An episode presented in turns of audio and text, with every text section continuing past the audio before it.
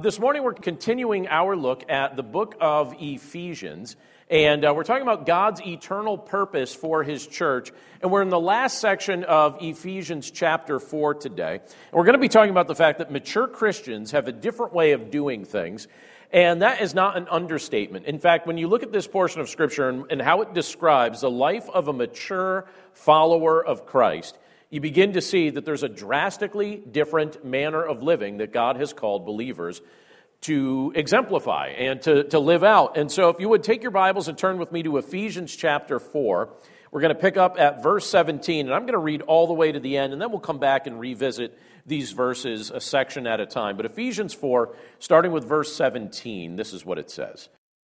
Now, this I say and testify in the Lord that you must no longer walk as the Gentiles do in the futility of their minds. They are darkened in their understanding, alienated from the life of God because of the ignorance that is in them due to their hardness of heart. They have become callous and have given themselves up to sensuality, greedy to practice every kind of impurity. But that is not the way you learned Christ assuming that you have learned about him and were taught in him as the truth is in Jesus, to put off your old self, which belongs to your former manner of life and is corrupt through deceitful desires, and to be renewed in the spirit of your minds, and to put on the new self, created after the likeness of God in true righteousness and holiness. Therefore, having put away falsehood, let each one of you speak the truth with his neighbor, for we are members one of another. Be angry and do not sin. Do not let the sun go down on your anger, and give no opportunity to the devil. Let the thief no longer steal, but rather let him labor, doing honest work with his own hands, so that he may have something to share with anyone in need. Let no corrupting talk come out of your mouths, but only such as is good for building up, as fits the occasion, that it may give grace to those who hear. And do not grieve the Holy Spirit of God, by whom you were sealed for the day of redemption. Let all bitterness and wrath and anger and clamor and slander be put away from you, along with all malice. Be kind to one another, tender hearted forgiving one another as God in Christ forgave you. Let's pray. Lord, thank you so much for the opportunity that you've given us today to be able to look at your word, to be able to study it together, to be able to think about the things that you've communicated to us here. Lord, we're grateful for the fact that we have the privilege to start off our week looking at something like this and really thinking about the nature of the new life that you have given us through faith in your Son, Jesus Christ. Lord, we know that you desire that we walk with you. You know, we know that you desire that we live and think differently. We know, Lord, that you have given us a brand new life, and it doesn't reflect the kind of life that we once lived. So, Lord, we pray that we would take great encouragement and great admonition from this portion of Scripture today. And we pray that we would ultimately honor you with every day that you've blessed us with. But we certainly, Lord, uh, just give you the praise for the fact that you've given us this particular day. And we pray that in this day that we would honor your name. And we thank you for all of these things, and we pray this all in Jesus' name. Amen. So I, I came across uh, a video the other day. Do you ever, do you ever have an instance where you're, um, where you're looking for something on YouTube and then you watch it, but then YouTube recommends something else to you that has nothing to do with what you were watching, but yet it has great interest to you, and you're like, oh, well, I guess I'll watch that too. And then seven hours later, you're like, all right, now I should get on with my life, right? So I had an experience like that the other day. Thankfully, not a long experience like that, but I came across a video the other day of a man who found a notebook that he had put together his senior year of high school. And uh, he grad- and this was interesting because he graduated more than 30 years ago. He graduated in 1989 from high school. So it definitely was a, a glimpse into his mind. It was a glimpse into his life during a very drastically different season of life from where he's at right now. And when I, when I started watching the video, I was very curious uh, about what he was going to find as he started paging through it. But then he paused the footage.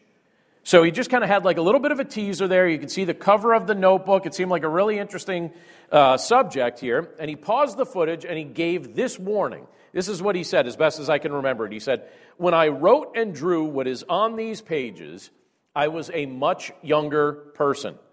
I was interested in crass and obnoxious things. I was fascinated with all kinds of vulgarity. And I want to warn you before you watch any further that if you don't find things like that funny, you definitely aren't going to enjoy what I'm about to show you. And I took that as my cue to end the video there. I was like, okay, I, do you believe me that I ended the video there? Do you think that I watched out of curiosity? I promise you, I ended it right there. But it got me thinking about something. It got me thinking about just, you know, an earlier season of life and the type of things that, that certainly piqued my interest or certain things that, that fascinated me during an earlier season of my life? And have you ever stopped to analyze and really think about some of your interests and, and your priorities and, and goals and how those things change over time? Do you ever think about that? Do you ever, do you ever look at a, a, an older picture of yourself and just kind of get taken back to that moment and almost chuckle at some of the things that were important to you when that picture was taken? And you think, those things don't even matter to me now. And those, yet those things seem so important. They, they seem like life or death to me at the time. You know, do the things that were interesting to you in elementary school, do those things still matter to you now? You know, do, do the, um, does the kind of humor that you, that you enjoyed in high school, does it still seem funny to you? Don't answer that, some of you, all right?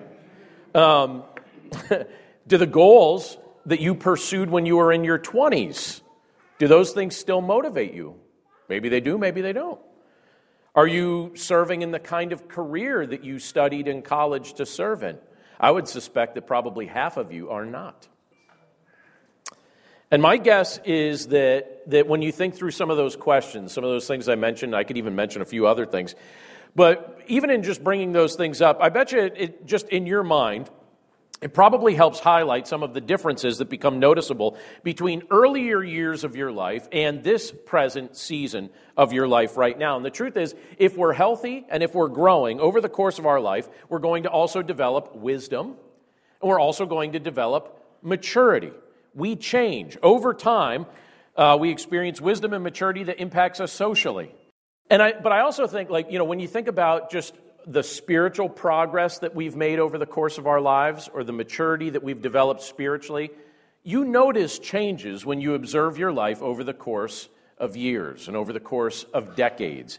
Things that at once were not on your radar over time get on your radar and start to become very important life priorities. And I bring that up because here in Ephesians chapter 4, when we're looking at verse 17 down to the end of the, uh, down to the end of the chapter, you have Paul here painting a picture.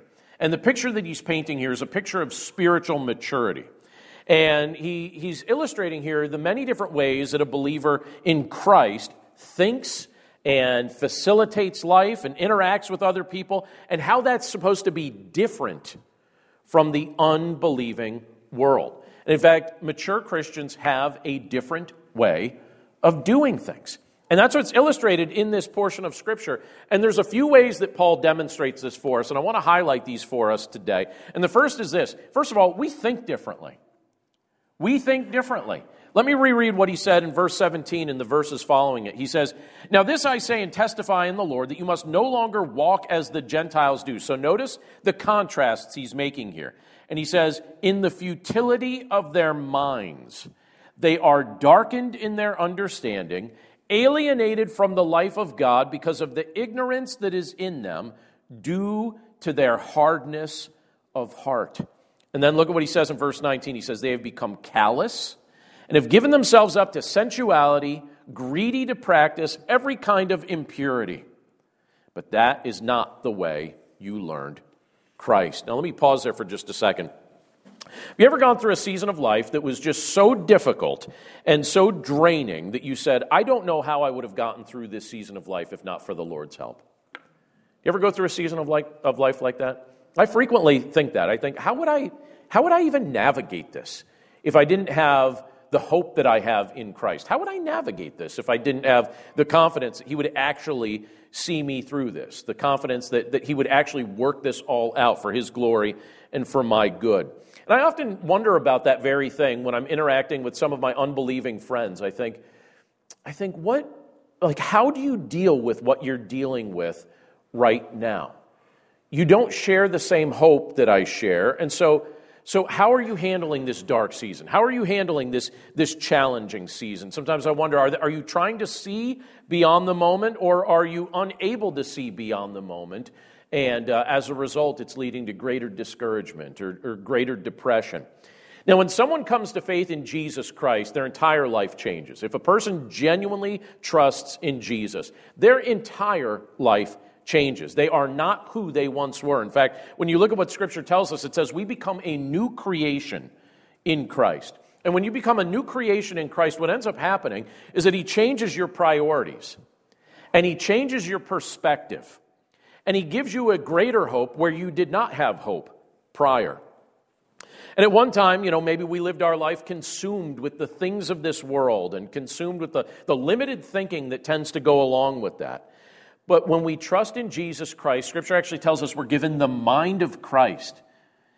So think about that for a second. If you have the mind of Christ, what does that mean? Well, it means that you begin to see your circumstances and your own life, and you begin to see other people with the eyes of God. So your life is different, your mindset is different, your eyesight, you could even say, is different, your heart motivations change. You become a new creation in Christ. And the way Paul describes it in these verses that we just read together, he tells us that a mature Christian, so if you're seeking to be a mature Christian, if you've grown mature in your Christ or are growing mature in your Christ, I, or in your faith in Christ, I, I, and by the way, I believe we're always in process, right? You know, we're always in process. None of us should ever be so smug as to say, I've arrived. You know, when we're glorified in Christ's presence, then we could say we've arrived. But up until that time, we're in process. We're growing maturity. We're developing maturity. But Paul tells us that a mature Christian is not to think like an unbeliever. If you're mature in your walk in Christ, you're not to think like an unbeliever. And so in this passage, look at, I mean, just think about how he describes an unbeliever's thinking. He describes it as being futile, he describes it as being darkened. Already, that doesn't sound terribly pleasant, does it? But then he also says it's also ignorant and it's hardened. So it's futile, it's darkened, it's ignorant, and it's hardened. That's what he says. That's the mindset, that's the thinking pattern of one who, who ignores Christ or has no faith in Christ. And he explains what that leads to. I think some people think that it, it, leads to nothing bad. You know, it's just fine. It's just how people in this world think. But he says this is what it leads to it leads to callousness, it leads to sensuality, it leads to greed, and it, lists, and it leads to impurity. These are the things that Paul says that that kind of thinking, it leads to these very things. So basically, he's saying a dark way of thinking will lead to a dark way of living, and the ultimate outcome will be destructive, not productive. That's the picture that he's trying to paint in these opening verses. But believers in Christ, we don't need to fall into that pattern of thinking any longer. We once fell into that pattern of thinking. But that doesn't need to be our pattern of thinking any longer. And why is that? Well, it's because we become enlightened to the liberating truth of the gospel. We're starting to see the things that the Lord desires that we see. We've been empowered, as Paul describes it here, to put off the old garment of our old desires and to put on our new self, which has been renewed through Jesus Christ. And think about this now. In Christ, we've been, get, we've been granted a deeper level of understanding. And the scripture also reveals to us that through the power of the Holy Spirit, we're enabled to walk in righteousness and we're enabled to walk in holiness. That is a much better outcome than the life that we were leading apart from Christ's intervention. And so Paul's trying to draw a very stark contrast. And isn't it, isn't it such a relief to be graced with just the divinely empowered ability to see things differently. And that's one of the greatest blessings that you and I experience as believers in Jesus Christ. Our entire perspective has changed. Sometimes it feels like we're able to see right through the deceptive motives that this, that this world is, you know, it's trying to present something to us and saying, this is a value, this is something that you should wrap your life and your mind all around. And as a believer in Christ who's been given new eyes through Jesus, do you ever find yourself saying, I can see right through that? At an earlier season of life, that probably would have been appealing to me, but I can see right through it. And I don't want that now. What's happening is the Spirit of God is opening up our eyes and our minds to begin to value the things that He values and to respond when he, when he challenges us, and to respond uh, in a favorable way to him when the temptations of this world are being presented before us, we can say, All right, Lord, I want what matters to you. And the only reason you and I want what matters to the Lord is because he's enabled us with his divine power to think differently. We think differently now. I don't think like I used to think. Now, sometimes that old manner of thinking starts to creep in, but through the power of the Spirit, what happens? We catch it and we notice it. We're like, oh, you know what? For half a second, that seemed like a good idea. For half a second. And then through the counsel of the Holy Spirit, we realize, no, because I know what that leads to. Scripture's revealed to me what that leads to. And it's not the kind of life that I want to live. And it's not the kind of example that I want to set. And so Paul says, look, if you're going to grow mature in your faith in Christ, here's what happens you're going to think differently. The way you used to think and the way you think now, it's going to be different. And it's going to keep improving as you keep welcoming the power of the Holy Spirit to transform your thinking. But then he goes on from there to talk about the fact that we start to function differently. So the things that you and I do obviously are going to come back to what we believe and what we think, right? So if we're believing new things, if we're, if we're thinking in a better way, we're going to function differently. Look at what he says when you look at verse 25 down to verse 28. He says, Therefore, having put away falsehood. So that's a beautiful thing, right? He says, Therefore, having put away falsehood, let each one of you speak the truth with his neighbor, for we are members one of another. Then he says, Be angry and do not sin. Do not let the sun go down on your anger, and give no opportunity to the devil. Let the thief no longer steal, but rather let him labor, doing honest work with his own hands, so that he may have something to share with anyone in need.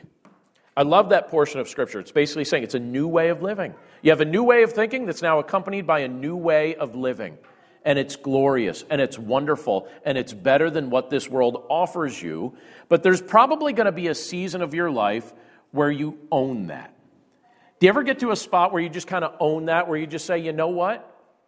I know how I used to think and I know how I used to live, and I'm drawing a line. Do you ever get to that spot where you, where you, draw, where you just decide, it's time to draw the line? And we get to that spot at different seasons of life. I know some people that, that kind of drew that line when they were four years old and they never looked back. And others, you know, when they're, they're 10 years old. I came to faith in Christ when I was 10 years old, but you know when I really feel like I drew that line? I was about 15 years old. I was 15 years old. I was like, you know what? All right, I'm drawing that line. Now, that's still, you know, at the time I thought, why? Why have I waited so long, right? The longer I, I lived, the more I realized, no, that's still a pretty young age to kind of get to that spot. But I remember, and I, I, think I've told this story before, but I was thinking about it a lot this week, and so I'm going to share it because this is one of those things. Do you ever have a moment that doesn't just convince you that the Lord's helping you to draw the line, but, but the Lord uses something in your life to actually convince those that spend a lot of time with you that something's different? Have you had that moment where somebody else has kind of noticed in your life? For me, and again, I think I've shared this before, but that happened to me when I was in 10th grade. I was 15 years old, and I remember one afternoon in 10th grade, I walked into our biology class, and I discovered a surprise that very much got my attention. There were these display cases on the walls in the biology class that had a window that faced out into the hallway so that people walking by could see whatever was put on display in the class. And in that display, there was a tarantula and it was in a small aquarium and it was i don't know who it belonged to but it was there for someone to, to see. It was on display and i was looking at that tarantula for a second and uh, normally that display case was locked. You know if something was in there it was usually locked because they realized okay if people are going by this year and they're in high school we might need to lock what we put on display in these cases. But i happened to notice that on this day that display case was not locked. And so i'm looking at this here and, and i don't know where our teacher was but when I arrived in the classroom, the only people that were there were my friends. And I'm looking at this unlocked display case, and I'm looking at my friends, and as soon as I put two and two together, there was like a flash of light that just kind of lit up in my eyes, and I got a big smirk on my face, and I think my, my friends knew exactly where this was going because I knew that this was going to be the perfect opportunity to release that tarantula in our school. And I thought for sure, this is going to be the most epic thing I've ever done. And I thought, all right, here we go. And by the way, a year earlier, I had done something similar. So my friends are looking at this and they're like, oh, it's on. A year earlier, in another, in another science classroom, I reached into a tank and grabbed a fish out of it, and I set the fish free. And uh, fish like to be in water, they don't like to be free. It made it back into the water in time. It's all right. It had a happy ending, but it, it certainly made my friends laugh. And so I put two and two together. I'm looking at this thing and I'm thinking, all right, here we go. So I slid open the door of the display. I picked up that little aquarium and I took it out. Rose is shaking her head. She's like, Pastor, you couldn't. It's a different season, Rose. And, uh, and, I, and I popped open the lid of that thing and I prepared to shake that spider on the floor. And I thought, this is going to be so epic. This is going to be great. And then I paused. I just paused. Now, several months earlier, I had asked the Lord to help me grow mature in my faith. I don't know, did I time that wrong? You know, Frank's looking at me, he's like, why did you wait like one more year? Give it one more year. This would have been a great story.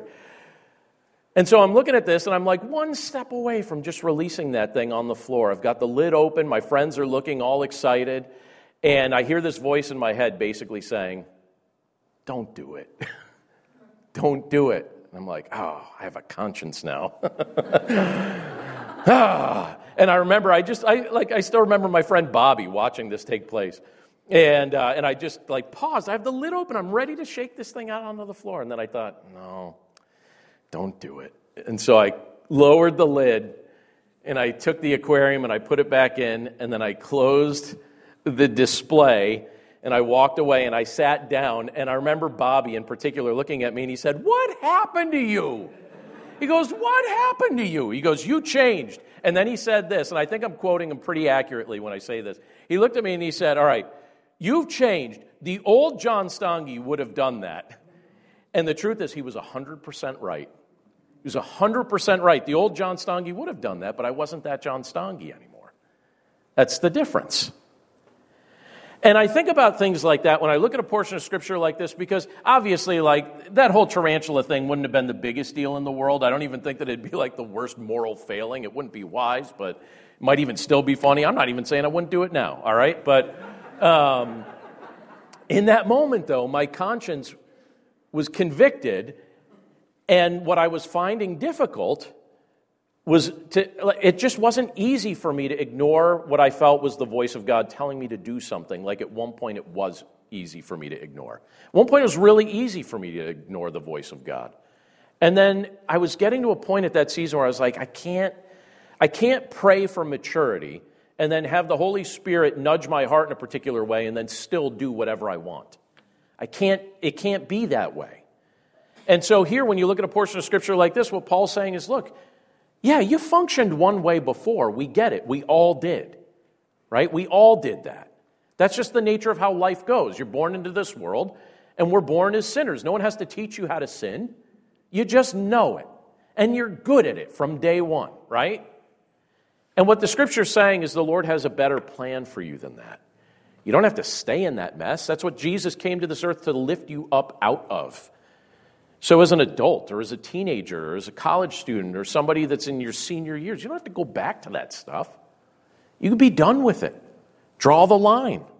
A mature Christian functions differently in this world because we start listening to the voice of God as the Holy Spirit opens our eyes, as the Holy Spirit, as He grips our conscience, we function differently. And that impacts everything. It impacts the decisions we make, it impacts the way we treat one another. It impacts our desire to give the devil opportunities to deceive us. I think it's interesting how Paul talks about this idea here. You know, be angry and do not sin. He says, Do not let the sun go down on your anger and give no opportunity to the devil. Give no opportunity to the devil. That's a powerful statement right there. Now, a lot of times I think we like to apply that portion of Scripture in marriage. I frequently hear that portion of Scripture applied in marriage, right? If you're having conflict with your spouse, don't, you know, settle it before you go to bed, right? Settle that. Don't, don't let that linger because what ends up happening is it turns into bitterness, right? And it becomes a, a deeper level problem. So if you could settle it quickly, settle it quickly. And that's one way that certainly applies. But does, don't you think it applies to a lot of things? I mean, how about this? You know, let's just pick the past When we could pick the past year, we could pick the past week, whatever stretch of, of time that you would like. Is there not something that has recently made you angry in some sphere of your life? Now, are there some things that are worth getting angry about? Yeah, there are. Right? There's certain things that actually are worth being angry about. But it's very it's a very fine line between righteous anger and unforgiveness that turns into bitterness.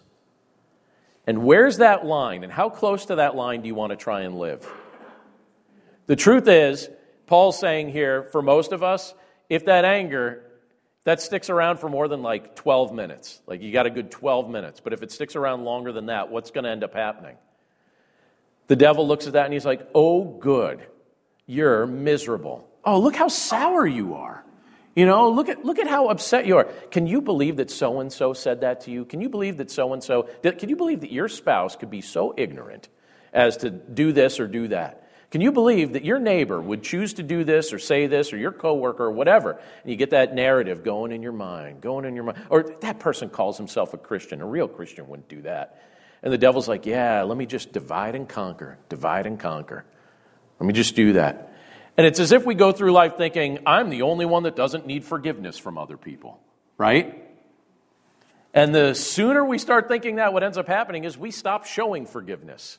And then our anger turns into bitterness, and the devil's like, Wonderful, it's good to be back. I missed hanging out. And Paul's here saying, No, as a believer in Christ, you function differently now. You used to give the devil all kinds of opportunities to walk all over you. You don't have to do that anymore. That doesn't have to be the kind of life you live now. A greater power is at work within you the Holy Spirit. Don't give in to a lesser power.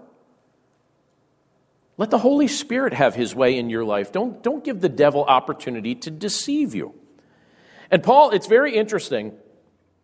When you look at, at um, how this typically plays out in the life of a believer, there's three examples that Paul gives us here about how believers function differently as we grow mature in our faith. Look at what he says. One of the things he tells us here is that we speak truth instead of falsehood. I was talking to my dad yesterday, and he was he was telling me about somebody that he works with, and he says, You know, can I just express some frustration I have with the guy? I was like, Go for it, Dad. And he said, All right, here's my frustration.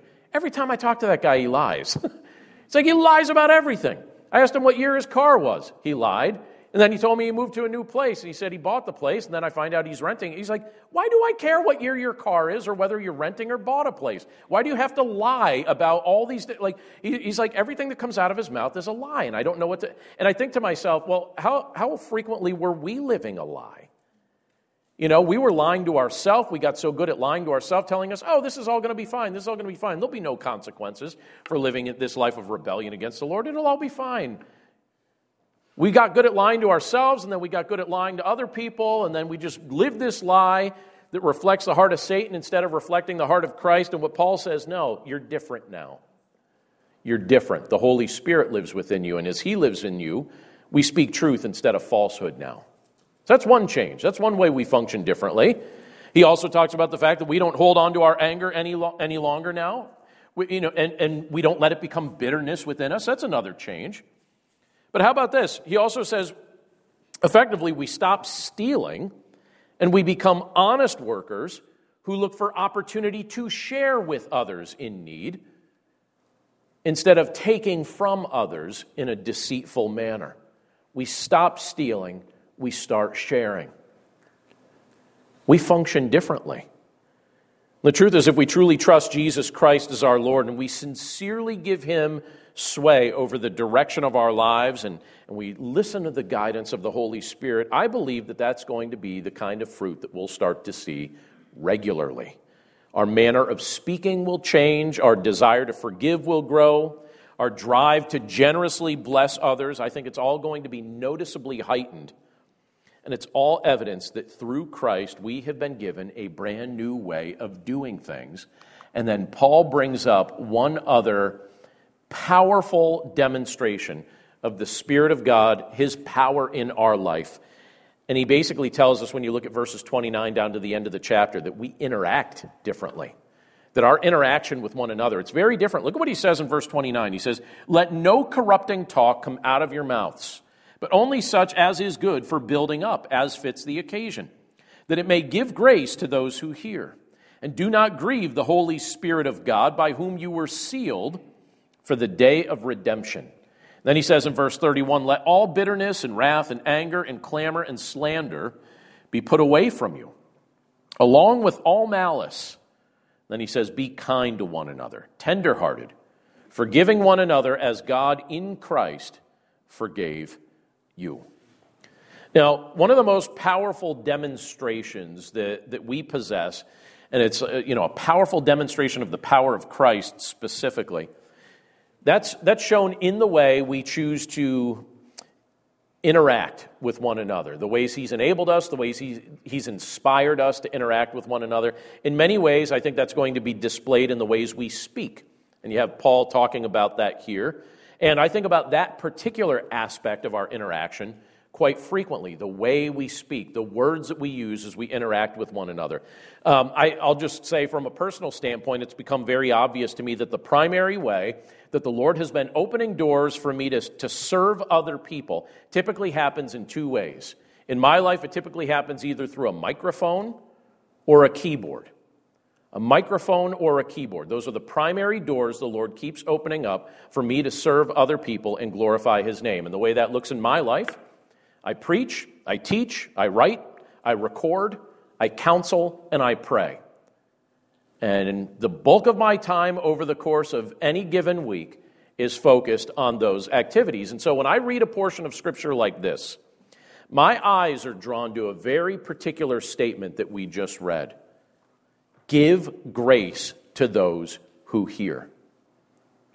I love that line, right? Give grace to those who hear. The way he says it in verse 29, he says, Let no corrupting talk come out of your mouths, but only such as is good for building up, as fits the occasion, that it may give grace to those who hear. But I'm hearing it like a commandment in my own mind. Not just an observation, but a commandment. Hey, John, give grace to those who hear. Give grace to those who hear. That's precisely what's motivating me. And the way I phrase it in my own mind, it's like this as I have received grace from Jesus, I want to generously display or share that grace with the words that come out of my mouth. So I look at it this way I, I, can either glorify the Lord with my words and with the ways in which I interact people, or I can grieve his spirit when you look at what this portion of Scripture says. So it's basically glorify or grieve. Glorify or grieve. John, which one are you going to do? Glorify or grieve? Those are my options. So, what I'm choosing to do is to glorify because I don't want to grieve. But does it surprise you that we can grieve the Holy Spirit? Because Paul brings that subject up here. Does that surprise you? I think that's a surprising statement. I don't think it's as surprising when we think about it for a few minutes. But I think on the surface, when you look at that, the fact that Scripture says you could actually grieve the Holy Spirit, I think, how? How could I grieve the Holy Spirit? What, is it, what does that mean? I think many of us, uh, and just in general, sometimes I think we, we make the mistake of thinking of God as unemotional and unfeeling. That he's just, just serious, and if he ever expresses any emotion, it's just anger about something, right? Do you ever just think that God is that, that kind of like just one dimensional? He's either straight faced or he's angry about something, right? And sometimes we, we, we look at that and we think, all right, like those, that's, those are God's functions, right? He can be straight faced and serious or angry. And then you look at what the scripture says here, and it says that we can actually grieve the Holy Spirit. We can grieve the heart of God. And I don't think that should surprise us terribly. And let me give you my reasoning why I don't think that that should be a shock to us that we could grieve his heart. When God created us, how did he create us? Scripture tells us he created us in his image. So there's something we can actually learn about God when we observe what He has created. So when you look at how He has created human beings, and He tells us, look, I created humanity, I created man and woman, I created them in my image. It's like in my likeness, you know, Scripture tells us. So, okay, so if, if I'm interacting with somebody and I speak disrespectfully to them, or if I fail to treat them with kindness, what kind of emotional response could I expect to receive from somebody that I treat poorly or, or speak poorly to? It's not going to be. It's not to be healthy, right? It's not going to be positive. Like you, do you ever do you ever say something and immediately you could read the impact that's had on a person's heart just by looking at their face? You see it immediately. Do you ever, you know, parents, do you ever say something and realize that you were way too harsh with one of your children and you kind of crush their spirit in a moment and immediately you try and walk it back a little? bit. You're like, whoops, you know, it's like I didn't, I don't mean it as hard as I said it. I'm sorry, right? Um, I've had that happen many, many times in my, in my years of, of being a father. And you can see what's going on in a person's heart sometimes just by looking at their face, how your words have impacted them in one way or another. So you can see what their heart is feeling. And when you look at this passage here, I think Paul is attempting to speak to us on an emotional level, and he wants us to see the heart and the face of God, even in our interactions with other people.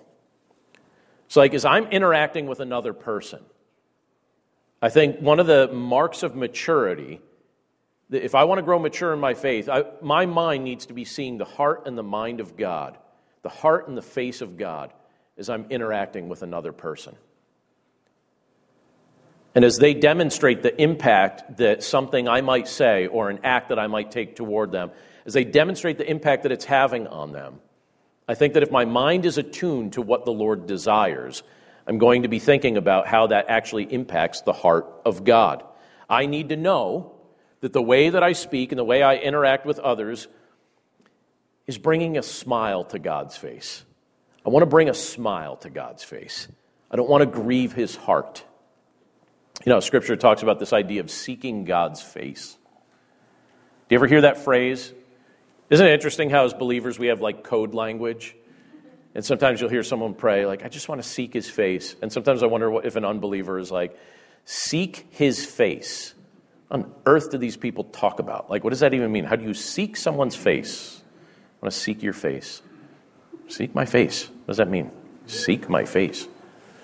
Well, Scripture uses that kind of language it's like the idea of do I actually want to see God's face right now, or would I prefer that He not be looking in my direction?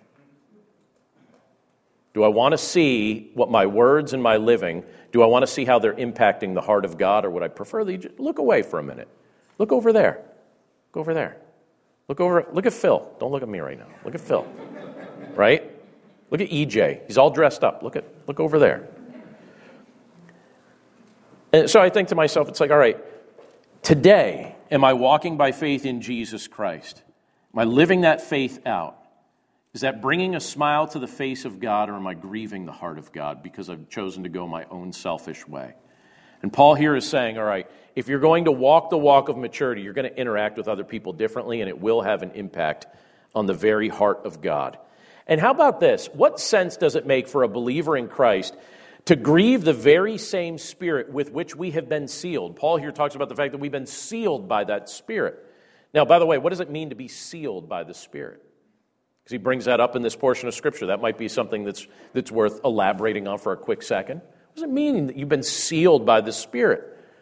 Well, keep in mind that as you trust in Jesus Christ, at that moment, you are, you are sealed with the Holy Spirit. You are preserved and you are protected by the Spirit of God while you await for the ultimate day when you will be glorified in his presence. You are preserved and you are protected by him.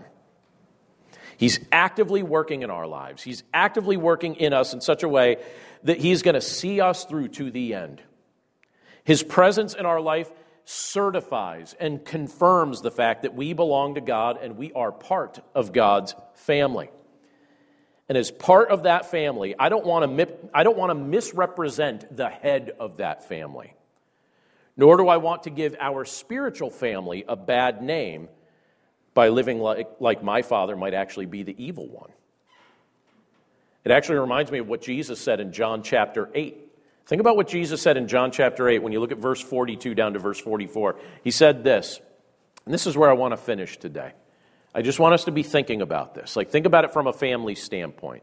You know, am, am, I honoring my father in this moment, right? Jesus said to them, by the way, the context is you have, you have these religious leaders, these religious elites that are looking at Jesus, and they're basically picking apart everything that he's saying, and they're holding themselves in a very snooty and smug way above him.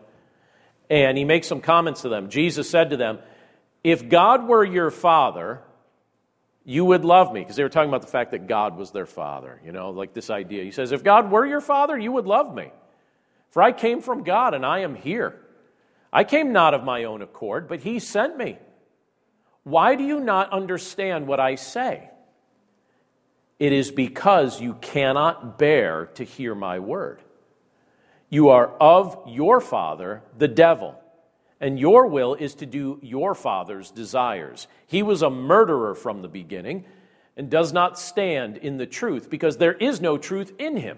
When he lies, he speaks out of his own character, for he is a liar and the father of lies.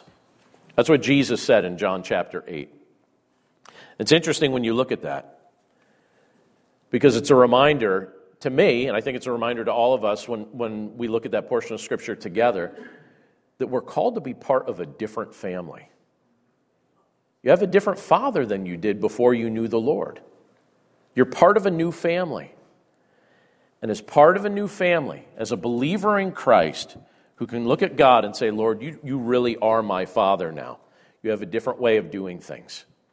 This family does things differently, right? This family does things differently. Through faith in Christ, through the empowerment of the Spirit, we think, we function, and we interact in a brand new way. So let's embrace that truth. And let's continue to press on towards spiritual maturity, like this portion of Scripture is encouraging us to do, and deepen our walk with Christ in the process. Let's pray. Lord, thank you so much for your word and for the privilege that it is to be able to look at a portion of Scripture like this and to think about the things that you bring up to us in it.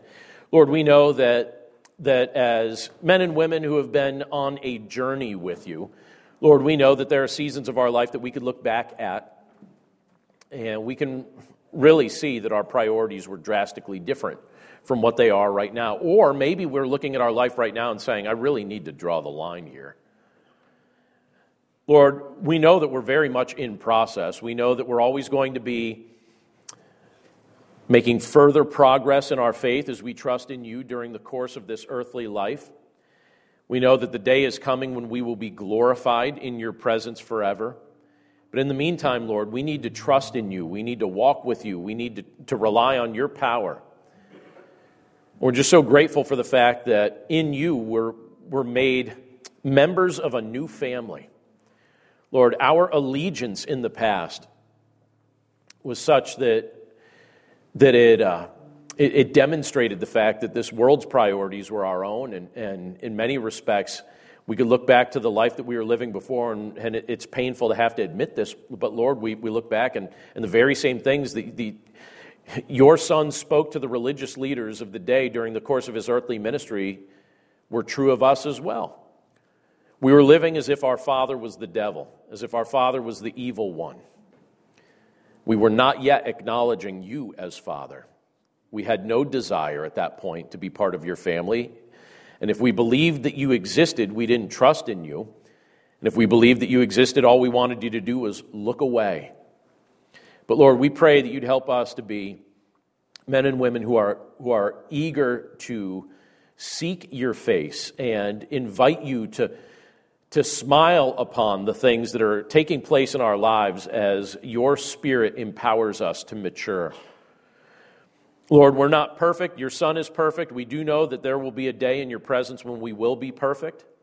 But in the meantime, Lord, we're grateful for your patience with us. We pray that we would demonstrate that patience to one another, that we would demonstrate that forgiveness to one another, because we have been forgiven by you. We pray that we would be eager to display forgiveness as well. And we pray that if, if any of us is still at that spot where we're, we're giving the devil opportunity to deceive us, we pray that today would be the day that again we would draw that we would just draw that line and say, all right, I don't want to do that any longer.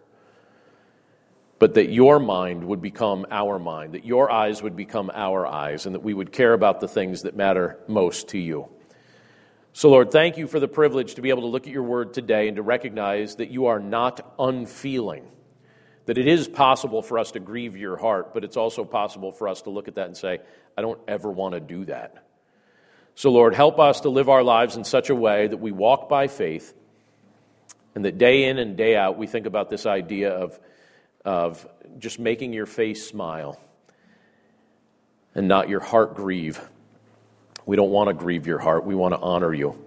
Lord, thank you for making us part of your family. Thank you for the privilege that we have as brothers and sisters in Christ to be able to start off our week gathered together, worshiping you together, spending time together as a family, and trusting in you and trusting in the fact that, that you accomplish a great work through your church as we gather together and worship you.